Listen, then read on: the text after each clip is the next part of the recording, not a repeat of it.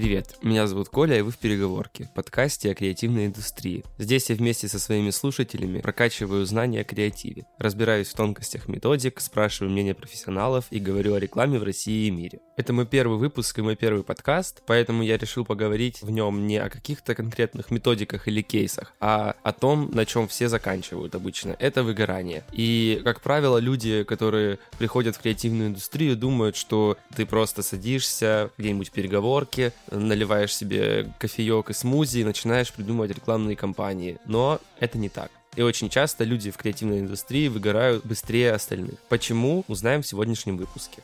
Чтобы поговорить о профессиональном выгорании в креативной индустрии, я позвал к себе Марину Норину, рекламного сценариста, креативного директора и преподавателя и фасилитатора в школе «Икра».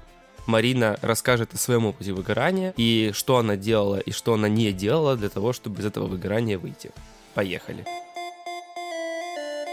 Перед тем, как начнем, скажи, пожалуйста, как корректно представить тебя слушателям? Я просто помню, когда мы виделись на икре, было написано, что ты независимый креативный директор, а сейчас вижу, что ты изменила позиционирование. Да, моя идентификация, она все время меняется. Это связано с тем, что я вообще не расту в вертикальной карьере какой-то. Мне постоянно попробовать интересно что-то новое, поэтому сейчас я рекламный сценарист, я делаю, придумываю сценарий для рекламных рекламных роликов, для продуктовых роликов, для сервисных. Это видео, это анимация. Еще я придумываю, как снимать образовательные видео, как добавить им больше драматургии, и работаю как сценарист и как режиссер в этом. Я занимаюсь фасилитацией. Это сопровождение групповых креативных процессов, когда я помогаю людям придумать э, идею нового продукта или название для этого продукта. Это может быть нейминг-сессия, например, или сессия по придумыванию идей. И фасилитация означает, что я даю им фреймворки, шаблоны, через которые поступательно можно мыслить, что-то придумывать, приходить к своим целям как компании. И параллельно я работаю, наверное, как креативный директор, можно сказать, я придумываю рекламные кампании совместно с арт-директорами, дизайнерами, менеджерами. И директор здесь не означает какого-то административного статуса, это означает, что этот человек, он лидирует креативно креативную идею, которая, конечно же, расшаривается на всю команду, и каждый в команде становится ее соавтором. Про фасилитацию интересно. Мне казалось всегда, что для того, чтобы заниматься фасилитацией, нужно находиться рядом, постоянно видеть этих людей, потому что как-то проще с ними взаимодействовать. На удаленке это сложнее или проще? Я думала, что будет сложнее, потому что я привыкла работать с группой в реале, и мне всегда очень нравился этот групповой обмен, динамика, когда мы вместе можем поболтать после программы. И ты был у меня на программе, ты знаешь, как это происходит. И я опасалась, что будет, ну, недостаточно вовлеченными будут люди. Оказывается, нет, потому что онлайн дает очень много инструментов, которых в офлайне вообще нету. Мы можем объединяться сразу в группы и работать над конкретными документами. Мы можем видеть борды и презентации рисовать на них не перерисовывать что-то на флипчарты. Мы можем заводить борды в мира и видеть э, после, после курса у нас остаются все материалы этого курса. Мы видим наш прогресс, мы видим задания. Это все очень удобно. И включение таймеров, то есть, как, которые я делала в презентациях, но здесь буквально постоянно ты можешь это делать и контролировать время, когда группа ушла в закрытые сессионные залы зума, когда оттуда вышла, и походить по ним, послушать. И опять же, у тебя нету шума вот этого, который тебе мешает что-то придумывать. Это здорово. Ну, то есть, есть, конечно, конечно, какие-то минусы, есть и плюсы, значительные плюсы. Но минусы ты прав в том, что нет живого общения, и вот этот вот цифровой эмоциональный барьер — это, наверное, самая большая для меня задача сейчас, которую я пытаюсь решить разными способами. Для этого тоже существуют инструменты, как группу вовлечь э, в один процесс, как вообще сделать не, не группы, а команды людей, которые будут, например, у меня целую неделю учиться текстам и историям. Как показать им, как хорошо сесть. Вот буквально с этого все начинается. И доходя до каких-то совместных групповых ритуалов типа барчика, удаленного барчика, если знаешь, э, Stay Fucking Home Bar. Ну да, ты классно к, к удаленке приспособилась, и тебе очень нравится здесь. У меня вот такой вопрос есть по поводу него. Когда ты на удаленке находишься, ты можешь, по идее, да, ну, на фрилансе в целом, ты можешь э, брать какие-то проекты, которые тебе интересны, ты в целом становишься более независимым. Вот по твоему опыту это знание больше иллюзия или это все неправда, и ты все равно берешь проекты, даже с которыми тебе не хочется работать, да, как, например, на работе в офисе? Или это правда, это так, и ты получаешь удовольствие не потому, что только дома сидишь, а еще и потому, что делаешь только ту работу, которую тебе нравится работать? Ну, я так тебе честно скажу, я никогда не брала проект, который мне не нравится. Даже в агентствах. Э, во-первых, у меня всегда были ограничения по работе с клиентами, и у моих коллег тоже. Кто-то не работает с алкоголем, кто-то не работает с сигаретами, кто-то с фармой. Это абсолютно нормально. И даже если человек работает в агентстве, он должен понимать, что если приходит бриф, который ему не близок, который ему не нравится, вызывает у него отторжение, он не должен над ним работать. Это абсолютно нормально, потому что он продается как специалист, а не как раб, который будет делать э, все, что что угодно. И здесь, конечно, задача креативного директора в агентстве сделать так, чтобы креатора заинтересовать любым брифом, даже если это завод проката. Но я никогда не бралась за неинтересные для меня брифы, которые мне просто не, не хотелось делать. И сейчас моя независимость, так называемая, она, конечно, не полная независимость, потому что, во-первых, я ограничена сроками, в которые мне предлагается проводить программы на икре или со стороны других клиентов. Во-вторых, я зависима от э, своей команды, команды, с которой я работаю над креативными идеями, от их настроений, от менеджмента. Здесь есть большая очень опасность, когда мы говорим, что вот я не хочу подстраиваться под кого-то, что-то делать. Можно очень быстро стать независимым вообще от процесса и выключиться, отстраниться от команды, и на пользу делу это не пойдет. Проекты хорошие так не делаются. Да, у меня появилась больше независимости в выборе проектов, но она, я думаю, приходит ко всем, даже если ты остаешься работать в агентстве, просто с опытом, накоплением портфолио. Ну, ты просто, да, понимаешь, что твое и не твое, и хочешь ты работать или нет. А такая независимость, когда ты можешь выбирать проекты, которые тебе хочется, как помогает не выгореть? Или она может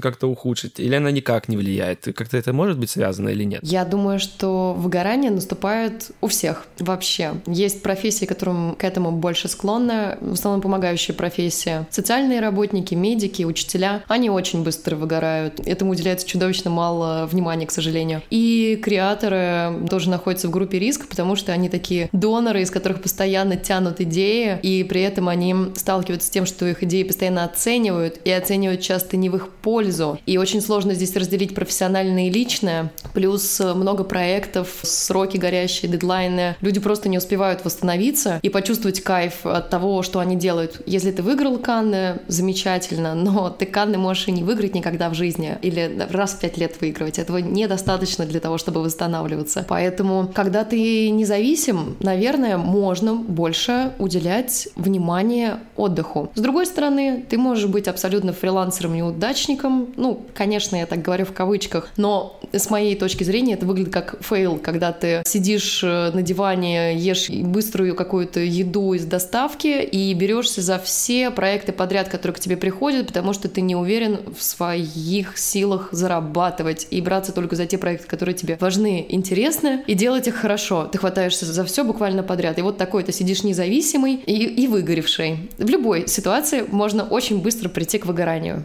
Это, мне кажется, не так зависит от проектов. А насчет, не знаю, каких-нибудь бухгалтер или учитель в школе? Хотя учитель в школе, наверное, тоже помогающая.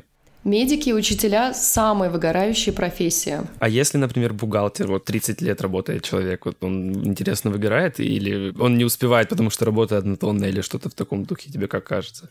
Выгореть может любой человек, если он не успевает отдыхать. То есть что такое выгорание? Это когда у тебя нарушается настолько баланс между работой, отдыхом, жизнью, что ты постепенно скатываешься в такое очень темное состояние, из которого долго, очень долго нужно выбираться. И люди обычно выбирают не выбираться из него, а скорее отключаться а, от него с помощью алкоголя, каких-то других развлечений, потому что им приходится, не потому что они слабые, потому что им приходится дальше делать работу. И я слышала истории про учителей, которые приходят, например, в школу пьяные, да, у меня это вызывает не смех и не ужас, а только сочувствие, потому что это люди, которые замучены своей работой не только, не просто с детьми, да, а всеми этими бумажками, бюрократией. Им постоянно нужно давать. При этом мы знаем, что это многие из них женщины, да, которым нужно давать, давать, давать еще и дома, да, давать еще и родственникам, которые могут нуждаться в уходе, в в заработках, в тому, чтобы отвести на кружки, в ужинах для своей семьи и так далее. То есть это так складывается постоянная ситуация, когда из тебя только тянут, тянут, и ты не можешь быстро восполнять ее, да. И я думаю, что с этим еще связана культура, в которой мы живем, в которой нужно быть достигатором, достигать своих целей, к чему-то постоянно стремиться, постоянно ставить себе звездочки за то, что ты молодец, и это очень сильно истощает. Кстати, про достигаторство я заметил, что наоборот, часто вот эта тенденция как-то стала спадать. Я не знаю, прав я или нет, но я замечаю еще в некоторых своих друзьях вот эти как остатки, знаешь, достигаторства. Но я в каком-то смысле вот там для себя, например, понял, что там спешить особо некуда. Мне еще немного лет, и много лет еще впереди, и, в принципе, есть еще время. Ну, я знаю людей, которые работают 12 часов, 14-16 э, часов в сутки, и не могу их назвать достигаторами, потому что они занимаются своим делом, у них есть своя миссия. Они какие-то сферы сознательно жизни отрезали, э, например, э, развлечения, чтение социальных сетей, да, и тратят время на то, чтобы хорошо, полноценно восстановиться с помощью прогулок, может быть, общения с семьей. И все остальное время они тратят на работу, потому что в этом их смысл, миссия, и самые главные задачи и цели находятся именно там. И э, когда человек занят не достигаторством, а достижением своих целей, наверное, это нормально. Но здорово, что ты сам чувствуешь, что достигаторство просто ради достигаторства не имеет смысла. Я думаю, это как раз благодаря таким, как ты, копирайтерам, которые пишут много и делают много проектов на тему как раз выгорания, work-life balance, да, тем самым повышая уровень грамотности психологической для людей. Сейчас история, может быть, ее вырежем э, потом. Ну, короче, э, я лет, наверное, в 17 работал в небольшом СМИ. И мне так это понравилось, что я такой думаю, блин, а там, знаешь, вот я раз в неделю ходил интервью, убрал, там, ну, в общем, в какой-то тусовке в этой находился, в нашей. Я думал, блин, так классно, буду работать. И я работал там часов по 14 в день, наверное. Это, ну, прям очень много. То есть я приходил там к 10, уходил там, не знаю, в 21.00, и еще потом приезжал домой, и еще пару часов работал с ноута, ну, потому что очень много работы было. Потом через год я так сгорел сильно, и я просто уже ненавидел эту работу. Вот с тех пор я понимаю, что там и, и качество работы не определяется временем, которое ты сидел над э, задачей, и не определяется там сколько часов в день ты работаешь, и в целом, что нужно нормально отдыхать. И если тебя пинают в отпуск, надо соглашаться и вообще самому пинаться в отпуск. И еще то, что СМИ убивают людей. Ну, может быть, в этом тоже есть какая-то правда, да. Мне кажется, историю не надо отрезать.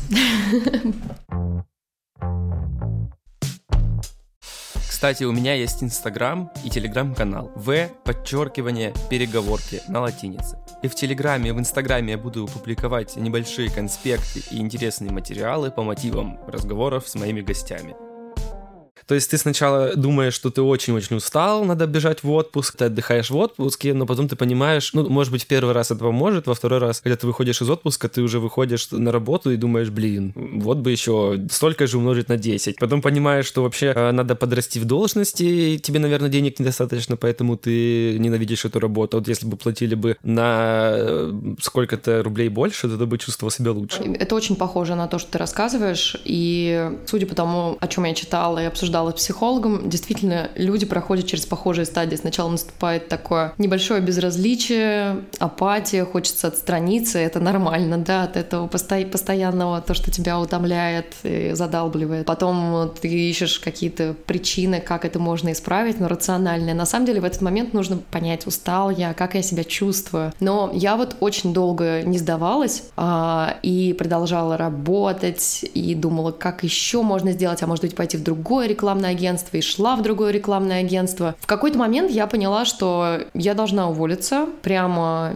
сейчас. Я иду на работу, пишу заявление об уходе, потому что иначе по-другому я не могу никак затормозить. Мне нужно время, чтобы подумать, что со мной вообще происходит, почему последний год у меня нет ни на что сил, я заторможена, я устала, меня все раздражает, я ничего не хочу. И в этот момент я пошла и написала заявление об уходе. И с тех пор у меня начался такой период рост опыта, поиска себя, понимания как раз, в какие моменты я устаю. Потому что заметить, когда ты слегка устал, довольно просто. Да ты в конце дня можешь себя пощупать и понять, ну вот что-то подустала я, хочу завтра поваляться, отдохнуть. Это абсолютно нормально. И признание того, что тебе нужен отдых, абсолютно нормально. Но в тот момент для меня это казалось диковатым. Как так? Что такое? Я уже отдыхала. Да нет, уже хватит мне отпуска. Да нет, ребят, если кажется, что вы устали, значит нужно отдыхать. Другого пути нету. И нужно составлять себе план, как ты будешь конкретно выдыхать. Еще лучше прямо в рабочем дне планировать свой отдых. Вот здесь я поработал, а вот здесь я отдохну. И отдохну лучше всего не так, как я работал. Да? Если сидел за компьютером, то пойду и пройдусь. Если сидел, читал, то сейчас пойду попою, йогу поделаю, посижу, подышу, за, за дыханием понаблюдаю. Есть очень много хороших практик, которые ты можешь точно так же в свое расписание вставить. Но говорить об этом просто, когда уже пережил это и шмякнуло тебя так хорошо, что я, например, без э, помощи психолога не думаю, что я вышла бы из этого состояния так быстро и легко, как я смогла это сделать. Потому что сначала я начала открывать гончарные мастерские. Ну, то есть я стала владелицей гончарной мастерской. Я подумала, что да, теперь у меня будет творческий бизнес, и я буду делать еще, может быть, какие-то проекты на фрилансе. Но так как я люблю делать все классно, на, на большом уровне, масштабно, то и в мастерской через пару лет я тоже начала выгорать, потому что поняла, что удовольствие мне это не приносит. Один менеджмент менеджмент. Я вообще ничего не делаю руками, как собиралась, а еще и не успеваю делать всякие креативные проекты. В, в эти же моменты я ездила, например, программами для Сбербанка. Для IT по коммуникационному мышлению мы помогали придумывать концепции для э, мобильных приложений. И вот я помню, когда я прилетела из э, Сахалина, прочитав э, пару без, безумных дней, там проведя и пробежав еще полумарафон, я позвонила в мастерскую и поняла, что образцы тестовых тарелок, а наступал год петуха, вот эти петухи, они не готовы. И никто даже не брался в мое отсутствие их делать, хотя все обещали. Но мастера они такие же неожиданные, непредсказуемые люди. И мне пришлось делать, вернувшись оттуда уставшей, пару суток, наверное, все на, на керамическом заводе самой. Обжигать, ставить в печь. Но я взяла двух ребят, которые смогли их налепить очень быстро. Они делали их ну, прям потоково. Так знаешь, как мы видим, наверное, в видосах на YouTube. Такой вщик-вщик-вщик. Они их металле, но их было очень много, понимаешь, 300 этих петухов. И их нужно было где-то сушить потом. У меня не было даже, не заложено было то, что мы можем одновременно начать их сушить в маленькой мастерской. Потом я их возила обжигать на этот керамический завод. Там же я их из пульверизатора покрывала глазурью, наносила деколи, такие переводные керамические картинки. В итоге мы петухов отдали. Если меня сейчас слушает финансовый департамент Сбербанка, я хочу еще раз извиниться за качество. Ну, ребят, я делала это вот в таких условиях, буквально своими руками сделала вам петухов, потому что пообещала. Ну, после ряда таких историй, конечно, я поняла, что нет. Кажется, пора завязывать мне из гончарной мастерской, сфокусироваться больше на том, что я делаю, что я хочу вообще в этот мир приносить. Постепенно начала переключаться в сферу образования, потому что мне интересно выносить инструменты для креативного мышления из себя, помогать людям лучше формулировать свои мысли, придумывать идеи. Сейчас мне очень нравится эта образовательная часть, которая добавилась к креативной. Но это был долгий путь, 7 лет. Просто выглядит, как, знаешь, вот ты так сжато рассказываешь, как будто бы, знаешь, там, ну, год, может, максимум, вот там, ну, такая история. А у меня вот такой вопрос, а тебе же гончарное искусство тоже, ну, нравилось? Или ты подумала, что, ой, выберу что-нибудь вообще диаметрально противоположное, там, не знаю, э, оп, и пойду делать тарелки? Или это как-то вот, тебе это нравилось, в общем, или как? Ну, мне всегда нравилось работать руками, и сейчас тоже меня это очень сильно расслабляет, я переключает. Как раз я говорю, что если вы сидите за мониторами, то очень хорошо на что-то кардинально другое изменить, а, на какую-то другую деятельность, и это будет полноценным отдыхом. Ну, конечно, в том, что нравится. Лепить, э, делать мебель такую функциональную в доме, я все это очень-очень люблю. Посуду, и э, поэтому я подумала, почему мне не открыть сразу гончарную мастерскую? Не почему бы мне не походить, не позаниматься в гончарной мастерской, обратите внимание. Почему бы мне сразу не открыть? У меня недавно открытие было в отпуске, поехал к родственникам на день рождения. Просто обычно люди такие, знаешь, ой, там фотка с бабушкой, блин, да ну нет. И ты как-то чувствуешь себя, как будто тебе опять там 7 лет. В этот раз я поехал, я так ворвался, я там черешню пособирал, походил, пофоткался с бабушками. Там, ну, в общем, какая-то такая, знаешь, абсолютно сельская, деревенская тусня какая-то вышла, но я так вообще отдохнул эти два дня душой, и я думаю, блин, да здесь даже интернет не ловит, да ну и не надо вообще. И ходил на стремянке, собирал черешню, знаешь, это ведро ведро с крючком так на ветку повесить, там потом пойти помидоры пособирать. Блин, так классно. Я, я на самом деле, я к чему-то говорю, я от тебя не ожидал. То есть я не думал, что мне может зайти такой формат отдыха, когда ты там что-то делаешь вот такое вот, и тебе это нравится. Но это, это, это нормально для тебя, как для человека, потому что общение, вообще близкое общение, это тоже один из способов отдыха и перезагрузки в исполнении ресурсов, особенно с бабушками, конечно. Кстати, вот есть еще вот штуки, которые можно делать, чтобы стало чуть-чуть легче. Там пойти погулять, это хорошо. А есть какие-то штуки, которые выглядят как хорошие, но на самом деле тянут еще в большую бездну. Ну вот как пример, в дни кризиса я открываю свое портфолио и начинаю компульсивно его переделывать. То есть я вижу, что у меня там какие-то хорошие кейсы есть, я думаю, о, ну ладно, хорошие кейсы есть, значит не все так плохо. Что можно еще делать, чтобы было прям совсем плохо, вот еще хуже? Так, ну предположим, мы не хотим ни с кем общаться, заниматься спортом, спортом, не хотим ничего делать руками, не хотим танцевать, не хотим медитировать. Мы хотим быть в упадке. Наверное, можно заказать себе ужасные еды, э, жирной, соленой. Она прям отравит хорошо тело, и вы почувствуете себя просто ничтожеством с утра. Можно не, не запивать ее водой, запивать ее сладкой газировкой. Это прям, чтобы тело так хорошо пошло. Можно бутылочкой пивка, тоже прям нормально. Это на уровне тела, чтобы себя убить. Желательно меньше двигаться, не никуда не ходить, развалиться, сидеть э, по полу согнутым, тоже хорошо работает. А, можно листать э, ленту соцсетей и новостей. Вот, кстати, вообще чудесно, потому что вы начинаете переживать о Трампе, о Ливии, и вы впадаете в еще больше, да, когда вот мы разбалансированы, это негативные новости на нас еще сильнее влияют, потому что у нас как будто бы нет защиты перед ними, да, они еще сильнее разбалансируют, можно это заметить. И новости, которые, конечно же, вообще лучше фильтровать по минимуму, выбирать источники, где вы их читаете, когда и сколько. Потому что в целом журналисты работают, это надо понимать, на то, чтобы сделать как можно более худшую новостную повестку. Они соревнуются в том, кто придумает более ужасные новости, потому что люди кликают на ужасные новости. Никто не будет кликать, ой-ой-ой, как прекрасно, там кошка родила семерых котят. Ну, то есть их посмотрят, да, но на закуску, там, чтобы немножко сгладить этот эффект. Но на самом деле журналисты сейчас соревнуются в продаже плохих новостей. Это нужно понимать очень четко. И если вы действительно заинтересованы тем, что творится в мире, вам нужно найти для себя источники, которые вам кажутся заслуживают доверия, желательно не русскоязычные, даже так скажу. Но у меня русскоязычные, ладно. Это рассылка новостная, в которой я еще могу почитать про как себя чувствует ребенок автора, э, про шуточки, комиксы из Нью-Йорк Таймс. Э, очень интересный такой формат email новостей. А что за рассылка? Это рассылка Оли Морозова «Эспрессо». Оля живет в Минске и через Patreon э, делает рассылку на весь СНГ.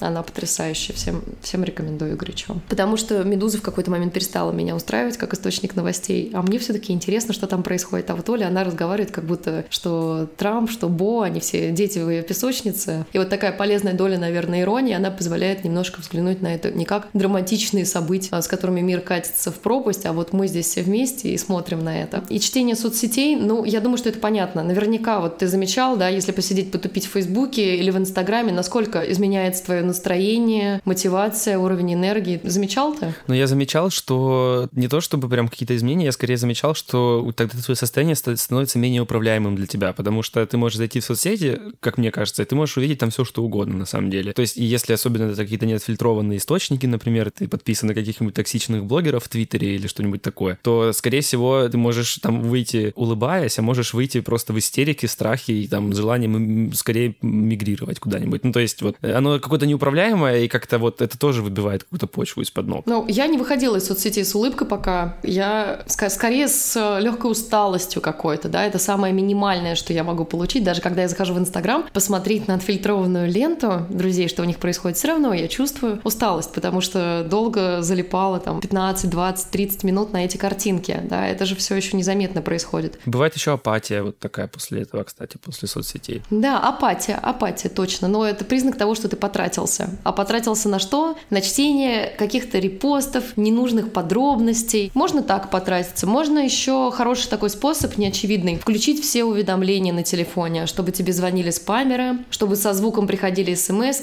чтобы дребезжали рабочие чаты и нерабочие в каком-нибудь WhatsApp, рабочие в Телеграме, да, все подряд. Вот если ты хочешь не тратиться, да, и вести не мизерабельную жизнь, я рекомендую все уведомления вообще отключать. Телеграм, он, кстати, сейчас ввел очень классную штуку, настройку папок, в которой можно личные, рабочие, развлекательные все рассортировать, да, у меня есть специальный отдел, который называется Алала, и вот туда я, наверное, не заходила уже месяца два, потому что там чаты, в которых не прекращается контент, да, и когда я тратила время на то, чтобы пытаться посмотреть, а что же там еще написали, даже просто нажать стрелку прокрутки, это все равно тратило мое время. Оставил в Телеграме всего два канала, это русский маркетинг и какой-то еще, не помню уже. И я все это всех отписался, тоже повыходил отовсюду. Можно оставить, можно оставить, можно также и в почте настроить фильтры с общим каким-то контентом, с рассылками, да, с специальным, завести время, когда ты будешь специально отдельно читать эти письма и специально отдельно читать эти чатики, потому что они тебе могут быть чем-то потенциально интересными. Самое главное, чтобы они тебя не выдергивали, потому что мозг твой — это обезьянка, которой очень хочется отвлекаться, очень хочется играться, и как только она начинает отвлекаться, ты сразу же тратишь кучу-кучу полезной энергии, которую, если ты посмотришь, у тебя не так много день. Ну, то есть у меня, например, больше четырех часов полноценной работы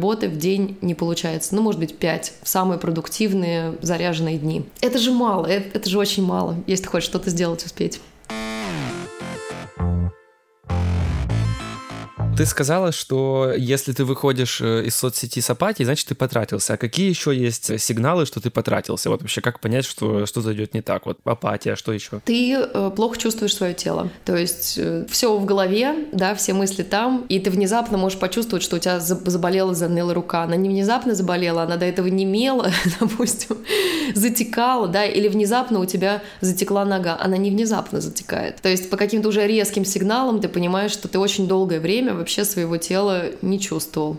Это значит, что ты тратишь не, непонятно куда энергию сейчас, где, где-то непонятно где находишься. Когда, ну, какие потери энергии? Зеваешь, ты сонный, есть хочется. Зевание прям очень четко, да, когда мы сидим на бесполезных каких-то мероприятиях, я думаю, ты замечал, невозможно сдержаться, хочется немедленно в сон упасть. Руки, ноги могут у кого-то мерзнуть. Тоже признак того, что мы потратились хорошенечко.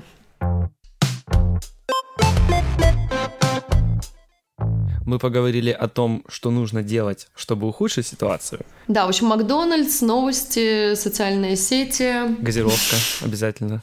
Да. Неудобная поза. Да. На самом деле, не знаю, задавать ли это сейчас вопрос или нет, мне кажется, что это противоположные вещи абсолютно. Но, с другой стороны, мне почему-то кажется, что вот этот набор каких-то хороших вещей, он должен быть больше, чем плохих. Это похоже на правду или нет?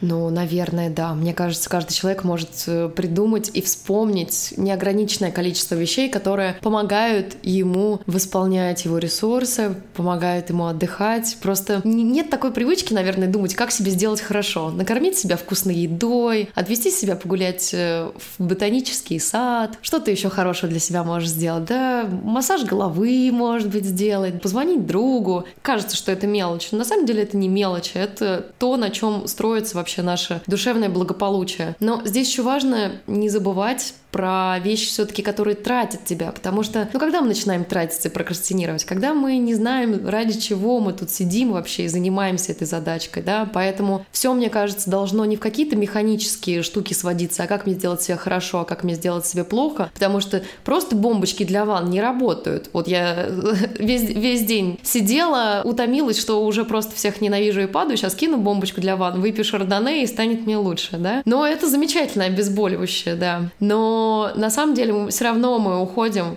в сторону поиска смысла, да, надо понять, а зачем я вообще что-то делаю, зачем я продолжаю в этой школе работать, в этой больнице, в этом рекламном агентстве, что я пытаюсь сделать для себя, но и на- начать работать со своими целями и смыслом. У меня основная часть моего выгорания, наверное, она была как раз посвящена поискам, куда я хочу идти, потому что метание, э, оно отнимает же тоже много сил. И когда ты поймешь, что на самом деле ты ценный, важный и нужный человек для мира, и у тебя есть что-то особенное, что только ты можешь дать, и ты на этом сфокусируешься, на том, что же у тебя есть, что ты хочешь дать, а что люди хотят купить. Ну, знаешь, наверняка вот это пересечение, да, что я могу дать людям, что чего люди от меня хотят, за что, за что они готовы платить, и на стыке этого всего получишь, собственно, миссию, ради чего ты все, все это делаешь. И мне кажется, пока это находится в таких категориях где-то в голове, а не вот четко на бумаге для себя прописанным, и еще и не один раз прописанным, будешь продолжать тратиться и браться за непонятные вещи и выгорать в них.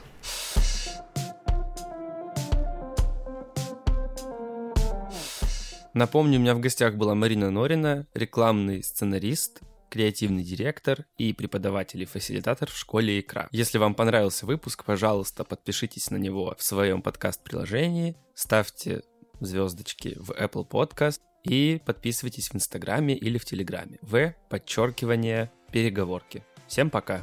И до следующего выпуска через две недели.